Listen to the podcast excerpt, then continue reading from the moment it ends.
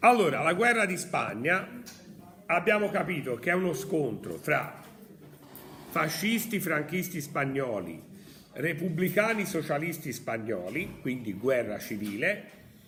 Eh, I socialisti repubblicani hanno vinto le elezioni ma non è riconosciuto dall'esercito, quindi il governo legale è quello socialista, ma si può instaurare un governo militare guidato da Franco, quindi militari contro governo, però poi diventa anche un, un meccanismo internazionale, in quanto Italia, prima nascondendo, non mettendo nei trimotori la bandiera italiana, Italia e Germania danno una mano ai franchisti, la Russia poi interverrà dopo dando una mano ai socialisti, Francia e Inghilterra sostengono socialisti, diciamo, da un punto di vista economico e di dire hanno ragione loro, però non intervengono, e intervengono in questa guerra anche le brigate internazionali. Le brigate internazionali è un fenomeno che si sviluppa in 53 paesi diversi, 53 paesi diversi. È chiaro cosa voglio dire? 53 paesi, tre continenti eh, il governo repubblicano socialista, che sono volontari, giovani, socialisti, che cercano di eh, scacciare l'incubo fascista.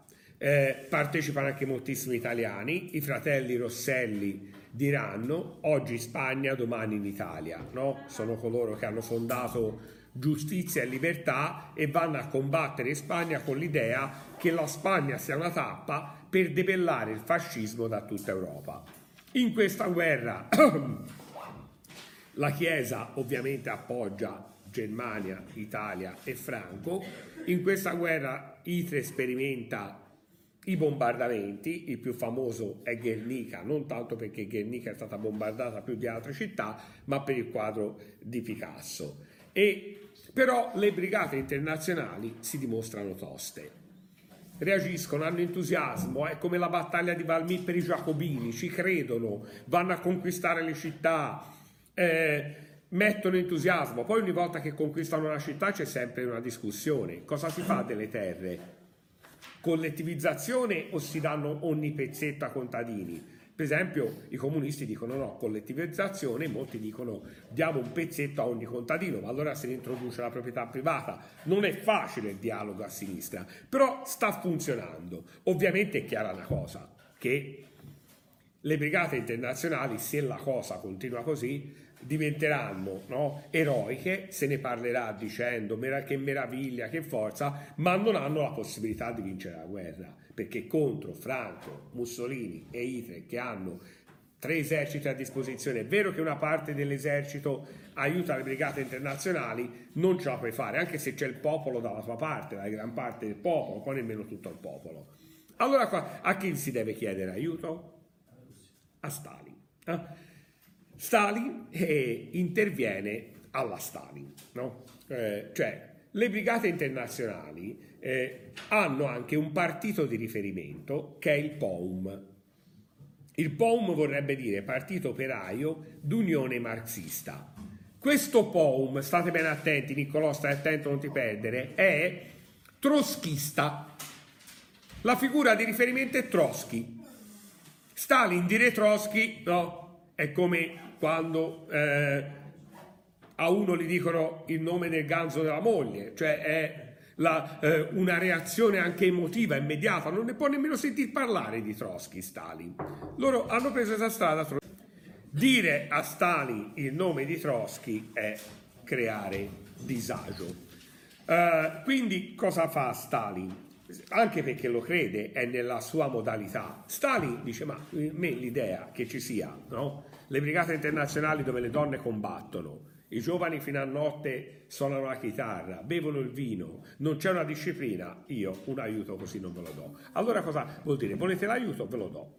Si fanno le caserme, rigida disciplina militare, le donne fanno le croce rossine e cucinano, le donne alla conca, e, e, e, purtroppo è stata una realtà. Eh, grande organizzazione, allora a questo do, le, do, l'aiuto. E parte un dibattito ferocissimo all'interno delle brigate internazionali.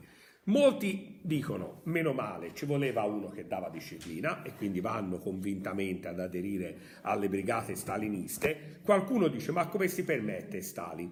Noi siamo liberi, siamo giovani, siamo entusiasti, abbiamo combattuto, abbiamo dimostrato che ce la possiamo fare, viene lui a normalizzare, questo è un po' uno dei gravi, un errore che io leggo nella storia dei partiti comunisti, no? Hanno normalizzato le energie, le hanno rese unitarie, cioè hanno avuto paura dell'energia. Questo è stato il grave errore di un'idea che io continuo a trovare stupenda, no? Però proprio quell'idea che ti normalizzo, non voglio vederti ribelle e difforme. Questo è stato un gravissimo errore che si evidenzia bene. Qualcuno dice, e avete ragione voi, ci normalizzano troppo, però criterio dell'utile, criterio pragmatico, ce lo insegna anche Marx, ha più possibilità di vincere Stalin o le brigate internazionali libere? Stalin. E quindi andiamo a appoggiare Stalin. E nascono delle cose clamorose. Nel film di Ken Loach, eh, Terra e Libertà, tanto non è un giallo, eh, ve lo farò vedere ma ve lo posso anche raccontare prima, c'è una storia bellissima, vera. Eh? Eh, Terra e Libertà è un, un film eh, nato da una storia vera perché una ragazza inglese, quando muore il nonno, un nonno per lei importante, eh, va a prendere la sua roba e trova un sacchetto di terra no? in un fazzoletto e con tutta una serie di lettere e lei scopre, non aveva mai saputo che il nonno era andato a combattere in Spagna nelle brigate internazionali da giovane per quest'idea di libertà, di terra e libertà. E scopre che eh, aveva, eh, si era innamorato ferocemente di una ragazza delle brigate internazionali, Blanca, che aveva visto morire il suo fidanzato in battaglia e aveva continuato a combattere, poi aveva iniziato una relazione amorosa con lui e cosa succede? Eh, lei lo evince dalle lettere che loro si perdono perché uno viene mandato un contingente e non un altro. Blanca decide di rimanere nelle brigate internazionali legate al POM troschista. Il protagonista inglese invece va nelle brigate staliniste, però lei non lo sa che lui è nelle brigate staliniste. Si incontrano no, in un albergo, fanno l'amore e la mattina quando lei si sveglia, lui ha avuto il coraggio di dirglielo, vede l'uniforme stalinista e gli urla di tutto. Eh, e però continuano separatamente, lui con gli stalinisti.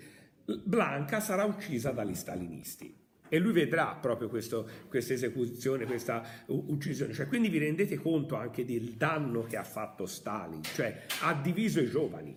Cioè, io non ho un giudizio meramente negativo, eh, disastroso su Stalin. No? Stalin, eh, e non è che l'addizione ha fatto anche cose buone, questo si dice di tutte le dittature, però in Spagna davvero ci ha capito poco. No? Aveva un'opportunità che non è riuscito minimamente a sfruttare e ha mostrato una violenza contro i propri fuori dal mondo. Quindi ci si ritrova in questa situazione. La destra è compatta e la storia oh, sarà un caso, corsi e ricorsi storici, spesso la destra è compatta. No?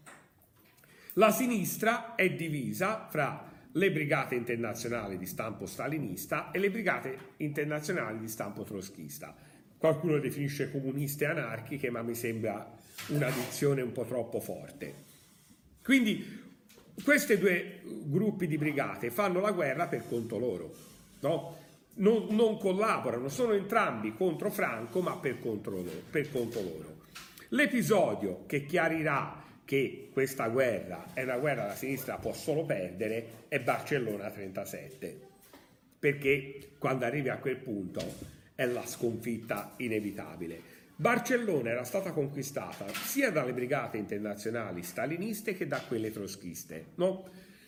Avevano dei quartieri diversi, non c'erano i franchisti, è chiaro? Quindi Barcellona, la capitale catalana, pensate quanto è importante oggi eh, eh, l'idea di autonomia, è in mano alle brigate internazionali di una parte e dall'altra. Cosa succede? Che le brigate internazionali staliniste hanno bisogno di parlare con Mosca, no?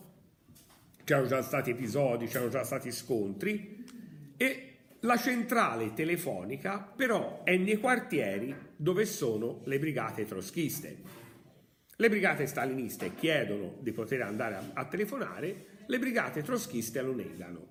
Dicono no, voi non siete più i nostri amici, voi avete eh, rovinato tutto. Cosa succede a Barcellona? Ci si spara. Non è guerra civile, è guerra tra idee uguali. La sinistra che era andata lì a combattere Franco si sparano addosso. C'è un'immagine video che poi è sparita da YouTube perché si vedeva male, eccetera, di scarsa qualità, di uno che piange e urla col fazzoletto rosso, dice ma cosa stiamo facendo? Voi pensate a questi ragazzi? Hanno lasciato la fidanzata a casa, il fidanzato, un lavoro, l'università, sono andati a combattere per un'idea e ora si sparano addosso a quelli che hanno l'idea uguale alla mia.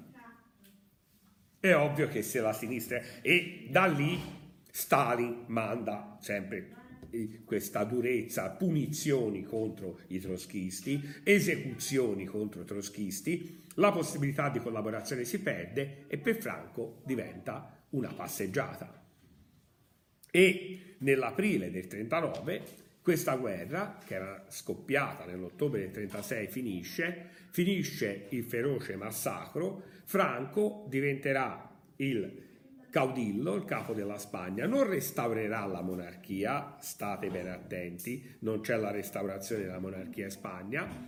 Franco sarà il dittatore di Spagna fino al 1975. Perché? Perché ha avuto l'opportunismo di evitare di partecipare alla seconda guerra mondiale, cosa che anche eticamente forse doveva a Hitler per la mano che gli ha dato, e quindi quando finisce la seconda guerra mondiale si parla male del franchismo, no? Il capitalismo dice mamma mia che cosa brutta il franchismo, Stalin dice mamma mia che cosa brutta il franchismo, però Franco continua a fare la sua storia, tanto non interessa all'America, alla Russia cosa succede in Spagna. Quindi lui continua a fare il dittatore. Voi pensate che dopo la guerra ci sono state cent- subito nel primo anno 100.000 condanne a morte.